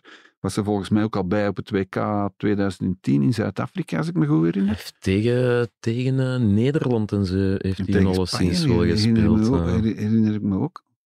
Of ben ik nu verkeerd? Zou kunnen zijn dat, dat, dat ik het niet meer weet. Maar goed, dat zijn de Belgische linken wat, eh, wat Costa Rica betreft. En Spanje en Duitsland heb ik eigenlijk Nee, op het eerste gezicht niks gevonden, tenzij jullie... eh, ik ben nu ook iets eens aan het denken. Maar weinig. Uit het blote hoofd kan ik Ehm, niks, eh. Een link eh, bij Spanje, maar dat is heel ver gezocht, maar dat mag in Shotcast. Ehm, Rodri, de, de middenvelder bij Spanje, is een ploegmaat van, eh, van Kevin De Bruyne. eh, bij Manchester City. Maar dat is ook de, de beste vriend van Mario Gonzalez. De vriend van, eh, van eh, en de vriend, de spits van eh Spits van OHL. Leuven. Ja. En Rodri heeft al be- beloofd dat hij di- dit jaar eens naar Leuven komt. Dan hebben we toch een beetje een link. Als hij is Stella heeft gedronken, dat dan is het ene van ons. Dat is goed genoeg. Ja. Ehm, is er nog een speler om in de gaten te houden in groep E, Ludo? Ja, en dan ga ik eens terug naar een shotcast van heel lang geleden. Heb ik daar een speler ontdekt bij. Costa Rica. Die luistert naar de naam Teje- Tejeda. Oké. Achternaam. Oké. Maar het is vooral de voornaam hè, dat ik heel interessant vind. Het is Jeltsin. Oeh, ja. En, Ah, ja, ja, ja, eh, ja. Ja, historici onder ons herinneren ons eh, Boris Jeltsin. Ja. En ik denk dat die man daarnaar genoemd is, kan me nou niet anders. Hij is 30 jaar, 1992. Dat was eh, iets na de communistische eh, val in, eh, in Europa. Ja, waar eh, Yeltsin, Gorbachev eh, de les las en daarbij wel indruk maakte. Maar uiteindelijk toch ook maar gewoon iemand bleek te zijn die heel graag een pintje eh, trok. Ja. En nu Dat breng ik dat te berde, want ik weet niet meer precies wat de aanleiding er was. Dat was met die Valencia of zoiets, hè, denk ik. Ja, die ik- ook zo'n naam had. Ja, ik, ik heb ergens beginnen zoeken hoe vaak een naam terugkomt. Ik, ik denk in Ecuador lopen er een aantal Hitlers rond. en Ja, zo. ja. Het was zoiets. Spijtig genoeg herinner ik me Ja. dat ook nog, maar die Valencia, een ander, Sta- Stalin of Lenin of Stalin zo. Was of zijn middennaam Lenin. volgens Ja. mij. Ja. Ik denk Ja. Lenin. Ja, ik het eens opzoeken, maar ik, ga er wel toe komen. Maar ik vind het wel... Ik vind het wel en die. Yeltsin, Tejeda, die zou in de basis staan bij Costa Rica, dus... Ja, uit die maar extra in de gaten. Maar ik heb natuurlijk ook nog, nog spelers, wat ik ook een heel interessant is, zal vinden. En hopelijk zien we die aan het werk, is die Mukoko. Ja, Yusuf van, eh, eh, Mokoko Mhm. van Dortmund. Van, hè? van Dortmund, die in de selectie is opgenomen, nog in een enkel interland heeft gespeeld, 17 jaar bij de Duitsers. Ja, op een of andere manier volg ik die al sinds dat hem 12 jaar is, omdat dat een... We moeten hem oppassen naar Ludo. maar het is een... een nee, ik, ik- vooral de verhalen over hem. Hij was Ja. 12 jaar, ze speelde bij de U17, hij was topschutter Mhm. van heel Duitsland. En Ja. zo van die dingen dat ik dacht, ja, die, dat moeten we volgen, wat gaat Ja, daarvan ja, komen? Speelt nu altijd ook regelmatig bij Dortmund en zit nu in de selectie van de Duitse nationale ploeg. Dus ik vind dat wel, eh, ik zou dat wel eens graag zien. Eh, hoe die man het ervan afbrengt. Maar of dat hij veel gaat spelen, dat is natuurlijk de vraag. Ja. Mijn eh, Dark Yonkie zit trouwens ook in groep E. Ik ben gegaan voor De eh, van... Ja. Ah, serieus? Ah, ja, ja. allee, doe jij maar eerst dan. Nee, nee, nee. nee. Ik Ben ben... ik eh, eerst, want die bij mij zit ah, nee, nee. Wordt wel een leuke groep om te volgen. Dan. Eh, voor mij is Mus- Musiala. ah ja, ook van, Van, eh, eh, van van Duitsland. Duitsland ook. Eh, Jamal Musiala. die waarschijnlijk in de basis zal staan. En ook eh, een ronduit spectaculaire voetballer is. Oké. Wel veel jonge gasten hè, bij Duitsland. Ja, als je het zo ja. hoort. Ja, een die, hebben ook wel even allee, een recessie doorgemaakt, om het zo te zeggen. Om En nu weer... aangezien onze Dark Jonkies allemaal uit, eh, uit die groep komen, is het wel een hele jonge groep. blijkbaar. Ja, Ja, ook al. Ja, ja. het is dat. Hè. Ehm, ik ben gegaan voor Gavi, dus van, eh, van Spanje. Oké. Ja, het vorige toernooi op TK heeft Spanje het heel goed gedaan met Enrique. Toen was eh, Pedri zo de grote uitblinker. Heeft de wereld die zo wat ontdekt. En ik verwacht nu hetzelfde van Gavi. Ik vind het is een nog iets ander type dan Pedri. Werkt misschien nog meer, iets dynamischer. En eh, ik verwacht die ook gewoon in de basis bij Wordt dat dan Spanje. het middenveld eh, Busquets, Pedri, Gavi? Ik denk het, hè. Bij Busquets nog Barcelona. Spelen. Ja. denk, het, eh, Enrique is, is grote fan van Busquets ook. Hè. Ja, Busquets is de man. Del Bosque had een fantastische quote Ah, ik. Ah, weet ja. wat je gaat zeggen. Ik Die gezien. is gebruikt, denk ik. Ja, hè? ja, ja. Dus, van, eh, Je je ziet moet de match niet niet zien. een... Ja, ja, als je ja. naar de match kijkt, zie je Busquets niet. Maar als je naar Busquets kijkt, kijkt dan zie je de match. Of Zie je de match. iets, Ja. eh, ja, dat is wel. Maar ik moet nu wel zeggen, de laatste keer dat ik hem bezig zag bij Barcelona, De kunt het, hem niet verwel- ja, je kunt het hem niet verwijten, maar het beste is er toch wel wat af. Hè. ja, de mens is ook al 2,33 zeker. Als het niet ouder is. niet ouder is. Ehm, maar nu ja, puur qua ervaring, qua vista, qua alleen goede voeten nog wel altijd. Ja, zijn laatste kunstje misschien wel. Zijn last dance. Hij is 34 jaar. Dus Jouw Dark Yonkie, eh, Lars. ja, ik heb een Japanner gekozen. En. Ludo zal ongetwijfeld weten wie ik bedoel, want hij heeft die ploeg ook zeer grondig doorgelicht. En dat is eh, Takefusa Kubo. Hocus. Eh, ja, en ik ben hem ook gaan, gaan moeten opzoeken. dat is wordt- niet die van Agent, hè? Daar Nee, speel ik ooit eh, bij Kubo, denk ja, ik. Ja, Kubo, denk ik. Maar de, deze, die, die wordt dus overal wel een beetje getipt. Eh, speelt in Spanje en eigenlijk heeft een, een heel sterke link ehm, met Spanje. Want hij heeft zijn opleiding genoten bij, bij eh, FC Barcelona, van zijn tiende tot zijn vijftiende. Hij is daar dan ja, doorgestuurd of niet kunnen doorbreken. Hij is even terug naar zijn thuisland gegaan, bij Tokio, om dan opgevist te worden door Real Madrid. Dus hoeveel spelers kunnen eigenlijk al zeggen op hun zeventiende dat ze zowel voor Barça als, als Real gespeeld hebben? Ehm, bij de jeugd wil te verstaan. Ja. Ehm, hij is telkens uitgeleend geweest bij eh, Real Madrid, dus hij heeft nooit voor de hoofdmacht gespeeld. Dus hij heeft bij Mallorca gezeten, hij heeft bij Villarreal gezeten.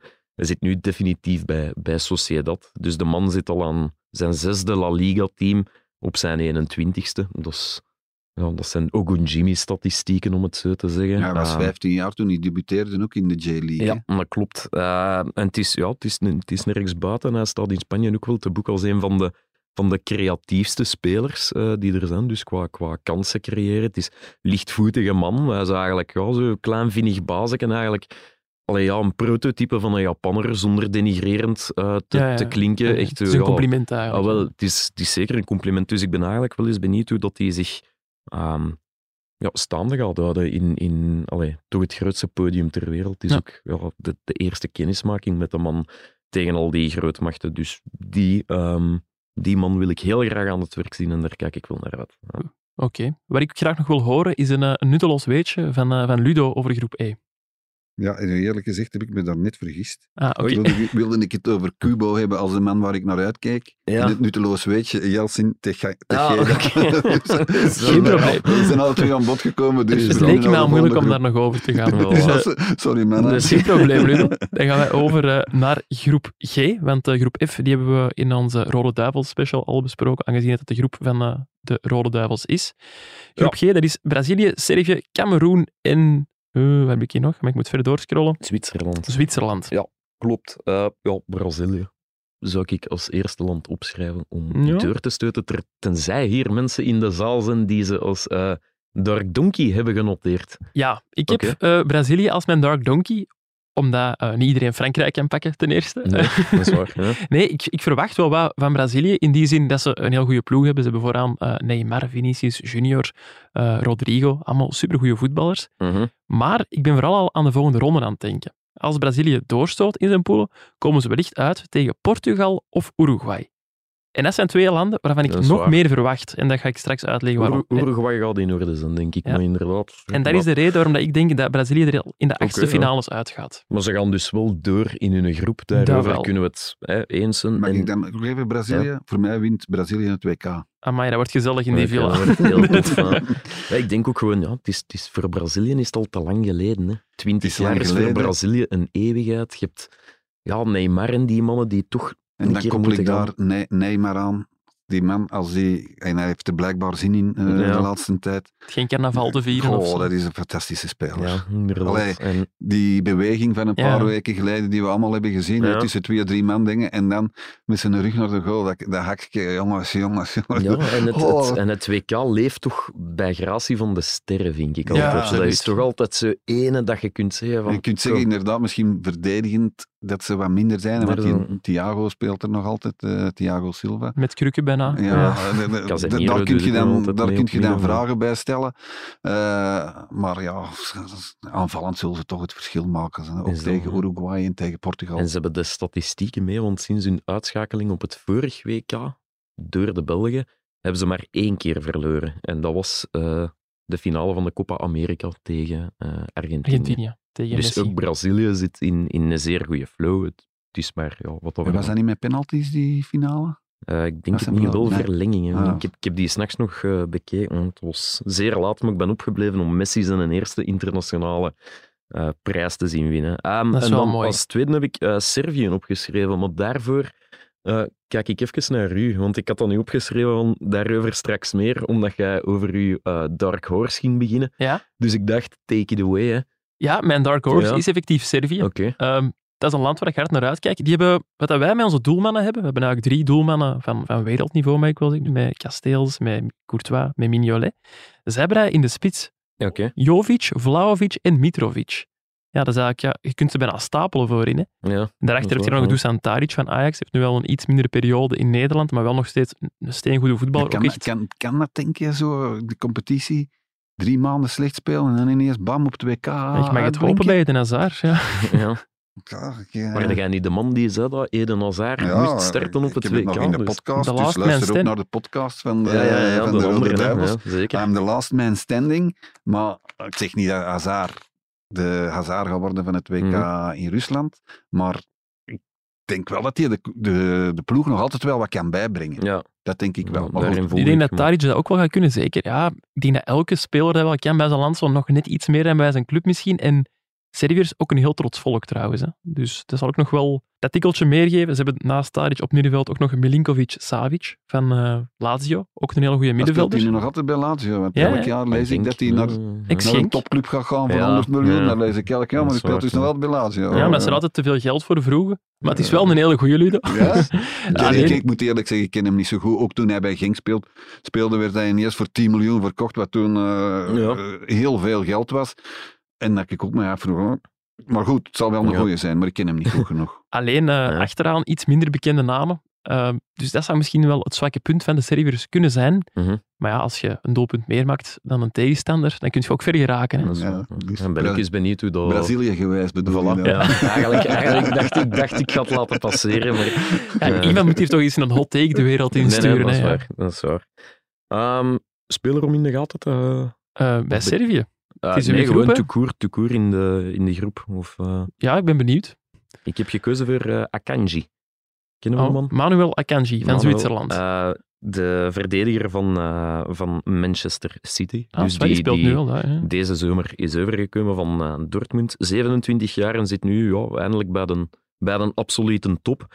En om de man een beetje te schetsen, hij heeft er intussen ook wel een, een basisplaats eh, centraal achterin. Het heeft een tijdje geduurd, maar nu komt hij stilaan boven water. Toen hij nog bij Dortmund speelde, werkte hij eh, zelfs door Bundesliga.com, wat toch een allee, vrij serieuze website eh, Mag het hopen, ja. genoemd worden, werd hij een beetje vergeleken. Hij speelt een beetje zoals Company, eh, werd daarin gezegd. Dus de vergelijking, de parallel werd getrokken. Weinig.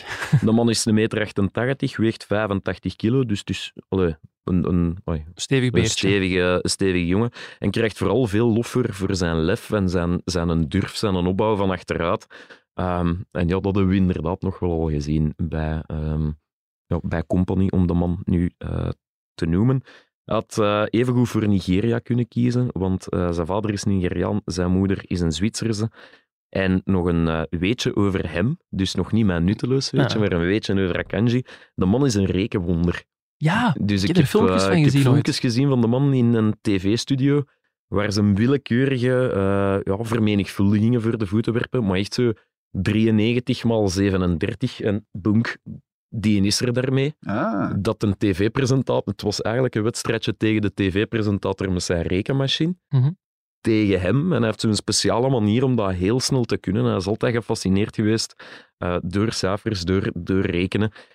En alleen al daarom, ik kijk eens uit, maar een, een wiskundig sterke voetballer. Ik denk dat we die wel op, in, eh, op twee handen kunnen tellen. Dus alleen al daarom. we hebben al een titel voor de krant. Een verdediger waarop je kan rekenen. Ja, Hè? voilà.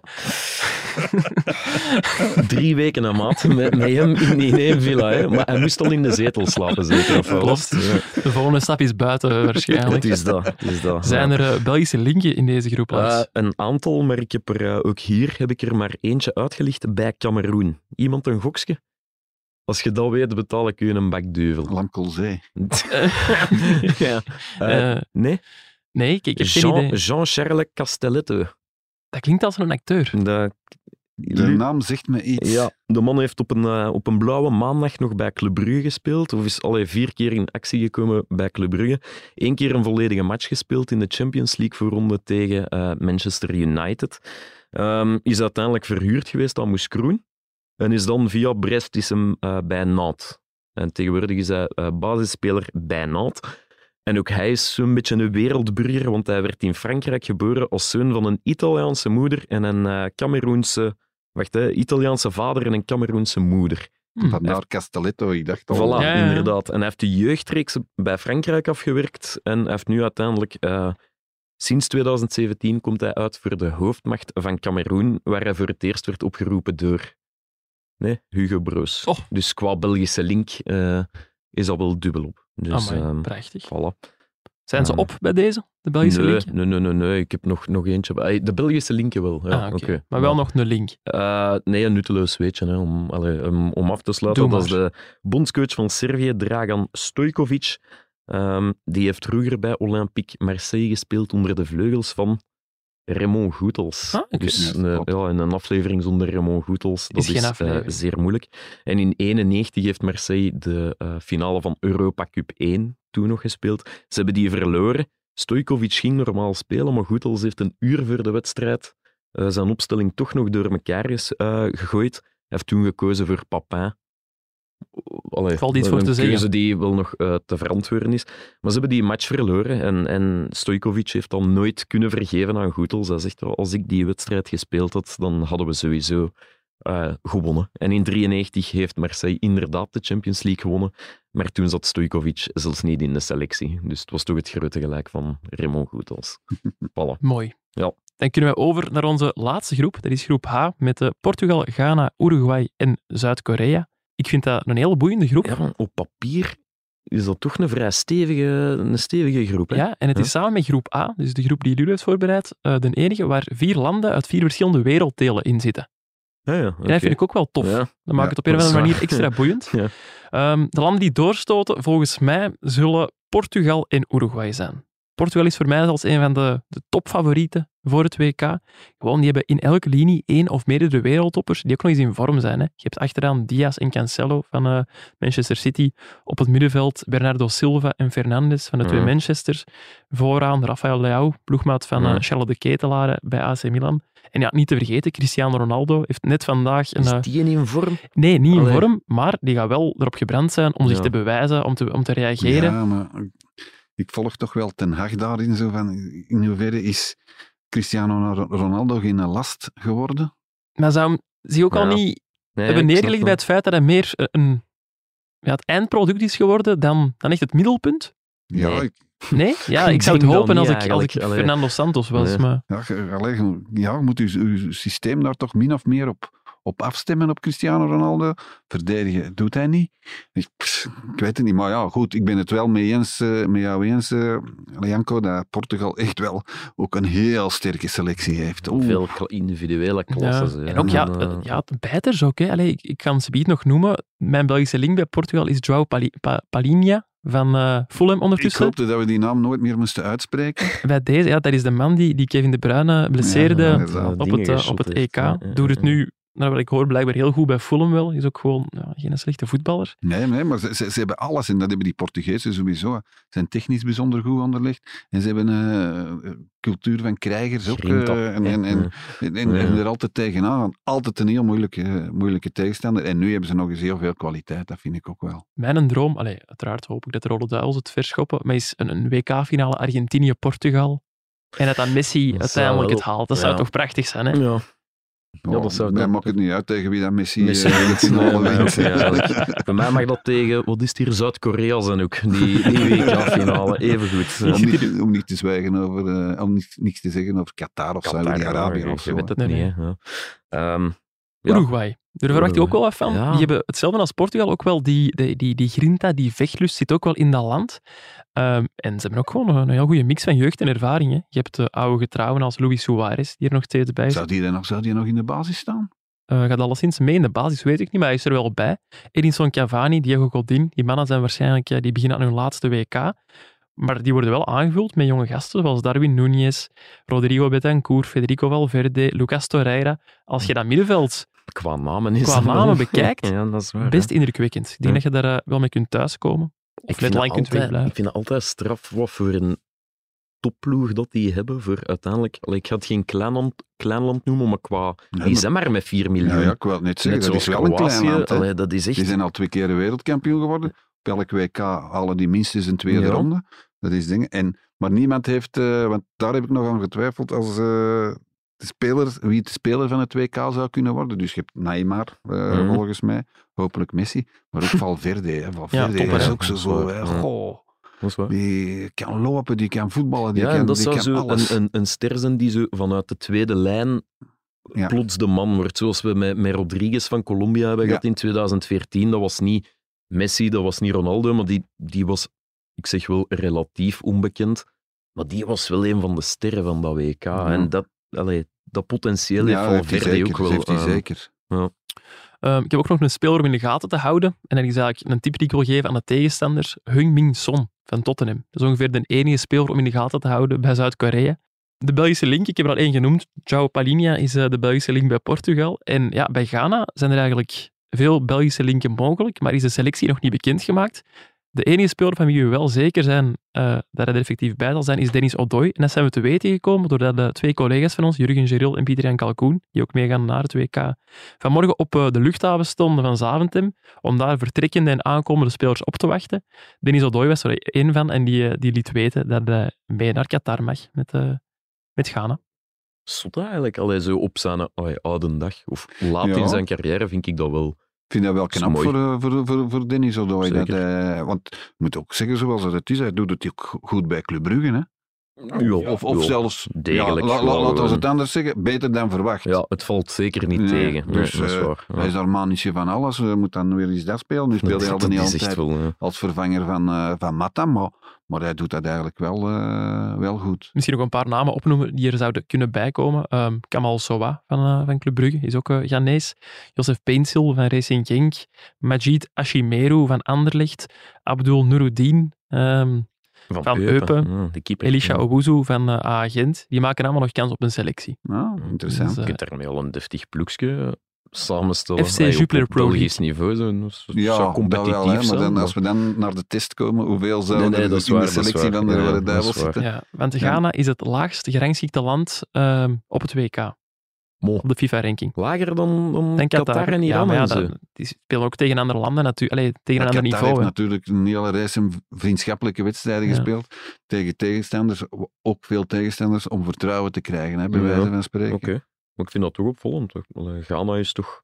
Ja, Ja, maar ja, Ghana is niet, zo, ja, is niet zo flitsend en zo sterk niet Mm. meer als... Het is als niet zo'n topland in Afrika. in 2010 zeker? 2010 Of, met eh, Suarez. Ah, wel. eh, Nu komen we ineens bij mijn eh, nutteloos weetje of fun fact. Het is de eerste keer sinds 2010 dat de Uruguay en Ghana nog eens tegen elkaar spelen. Dat is een wedstrijd waar ik echt hard naar uitkijk, maar ik wel denk dat die Ghanese ehm, ja, nog met een ja, groot gevoel van revanche gaan zitten. Misschien nog even uitleggen wat er toen is gebeurd. Eh, Luis Suarez die redde toen in de allerlaatste minuut van de verlengingen eh, een bal op de lijn met zijn hand. Kwartfinale? Dat was in de ja, kwartfinale, ja, denk ja, ik. ja. Eh, een bal op, op de lijn met zijn hand. Kreeg er uiteraard een rode kaart voor, waardoor dat er penalties moesten getrapt worden daarna wel. En ehm Asamoah Gyan, dat was de man die de penalty miste eh, tijdens de verlengingen. Ja. Nam daarna ook nog wel eh strafschop tijdens de penaltyreeks. Heeft hij wel binnengetrapt, maar uiteindelijk is Uruguay toch doorgegaan naar penalties. Daar was veel over te doen. ehm, van, dat doet je toch niet, die een bal. Sorry, als wij in de laatste minuut op, op, op, allee, op, op ja, letterlijk 60 seconden van een halve finale staan, dan ga ik daarover niet zagen als, Ah, nee, als tuurlijk Vertongen niet, of. Olderwereld. Ik denk dat het toen vooral het feit was dat het uitgerekend Luis Suarez was, die toch wel een beetje een... Allee, voor- en tegenstanders heeft. Ook het feit dat hij nadien zo aan het juichen was. Ik begreep dat nu eerlijk gezegd. ja, Als land denkt het toch, allee, het is zoals dat je zegt, als de, als de alderwereld op vertongen is, dan zeggen we, goed gedaan, dank u, Tuurlijk dank u. Toppers. Als dat is tegenovergestelde, Als hem Titi dat doet, allee, om, Als een Titi maar dat te doet noemen. eh, in de halve finale ja. tegen de Belgen, dan zeggen we, hoe onsportief is dat niet. Dus, Ik vind eh, dat de logische gang. de- allee, wel. ja, kijk. ja, ja, dat is... Dat is, maar het is inderdaad ook de figuur Ja, eh, Suarez. het is- ja, dat- een redelijk dat hielp mee, irritant ventje kan zijn. inderdaad. Eh, Zou hij bijten dit jaar? Iemand een gokske? Ik zeg nee. Als hem bijt, laat ik mijn snor staan. is het goed? Ja, ik er ook, want die groeit toch niet bij mij. Ja. Oké, ja, voilà. Goed, bij deze zijn we rond. Ik heb nog één, één slotvraag voor jullie. Wie wint het WK? We hebben er hier onrechtstreeks al beantwoord, maar als we er nog elk een naam moeten opplakken, zeg het maar, Lars. Eh, Messi en de zijnen. Hè. Ja. Ja. Ik ga het echt zo noemen. Nee, Argentinië. En ik, ik, ik gun het hen. Ze hebben een, een goede ploeg. De sterren staan gunstig. Ik, ik, eh, ik ga voor Argentinië. ik ga niet jinxen, ik zeg niet Argentinië, ik zeg eh, Brazilië. En ik zeg Spanje. Ja, daar wordt eigenlijk weinig over gepraat. Hè, over Bij Spanje. deze. Ja, maar je hebt, je hebt ook zo niks om dat vast te pakken, vind Nee, ik. Hè? je hebt zo geen Brazilië, ja, aanknopingspunt. jij zegt Argentinië, je pakt Messi Ja, vast. Ik zeg waar. Brazilië, ik pak Neymar vast. Maar zo Spanje, wat moeten wat moeten daar... Allee, vroeger had je Iniesta. Xavi hadden dat middenveld. Zei, Ja, ja, dat, is dat middenveld is het beste van allemaal. Ja. Nu, nu heb je zo, ja, dat Nee. is Rodri en... en, en Het enige dat ze missen is er echt een topspits. Ah, wel, ik wou het net zeggen, wie moet je, wie moet je als spits daar gaan uitspelen? Ze hebben ze dat WK in 2010, jongen. Dat we ons toch ook allemaal afvroegen. Ja. Wie staat daar nu in de spits? David Villa, die scoorde wel Maar echt dat- veel. Hè. Ja, maar Ja, maar de, de, de- in Het is geen Messi of Ronaldo, maar- Het is geen killer of geen... Allee, ik bedoel... Al meestal hebben ze op andere plaatsen in, uh, in de ploeg betere spelers altijd. Zeker in, 2000, in 2012 was dat nog erger. Allee, erger. Dan was TK, dat echt ja. zo... Die hadden geen voorlijn bij manier van spreken. Zo van, Nee. wie, wie gaat het hier doen? Dus ah, om maar te zeggen, dat hoeft geen... 2008 was nog Torres zeker, hè? Ja. Die Ja. tegen Duitsland Ja, ja, ja, eh, in de de- finale. Eh, de Ja. Oké, nee, maar Spanje, ik vind het een leuke keuze. Ja. Voilà, bij deze. Dan eh, zijn wij helemaal rond en dan eh, kunnen wij over naar onze afsluiter. Ja, ik heb het al gevraagd. Ludo, wat staat er voor u nog op de planning deze week? Heb ik je in de vorige aflevering gevraagd. Dat zou ik deze keer eens aan Lars vragen. Wat ga jij nog doen richting WK, Lars? Richting WK maar nog een beetje verder inlezen. Ik heb een aantal gidsen gaan kopen, dus een aantal internationale WK-gidsen. Ik ga die heel snel doornemen, want eh, er is een collega van mij die naar Qatar vertrekt en die die gidsen eh, gaat meenemen. Niet Klopt. waar, Janko? Ehm, dus voilà, ik heb helft een bonnetje nog, bijgehouden, ja. dus kan, kan het inbrengen. En dan ja, een beetje kijken naar de... Naar, ehm, de afleveringen op wedstrijddagen van Rode Duivels. Hè. Hoe gaan we dat aanpakken? Want Ja. ik zit met Frank Raas en Frankie van der Elst.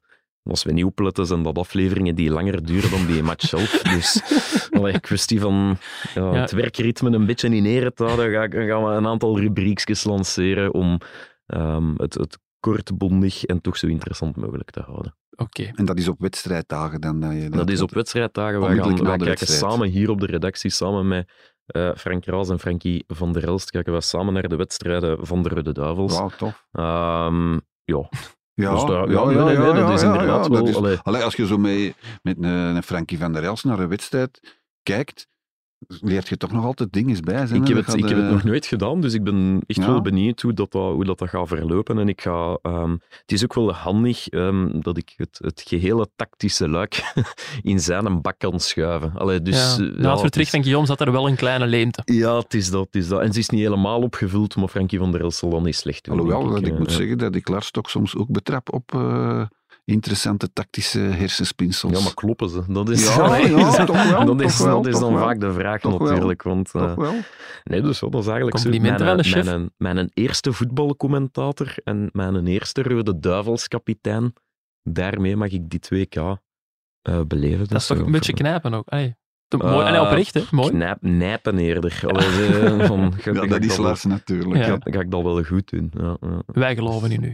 Ja. Dat Misschien ook, eh, dat, traantje dat, dat kunt je niet zien, spijtig genoeg in de shotcast dat hij nu Ja, nee, stoffig lokaal hier.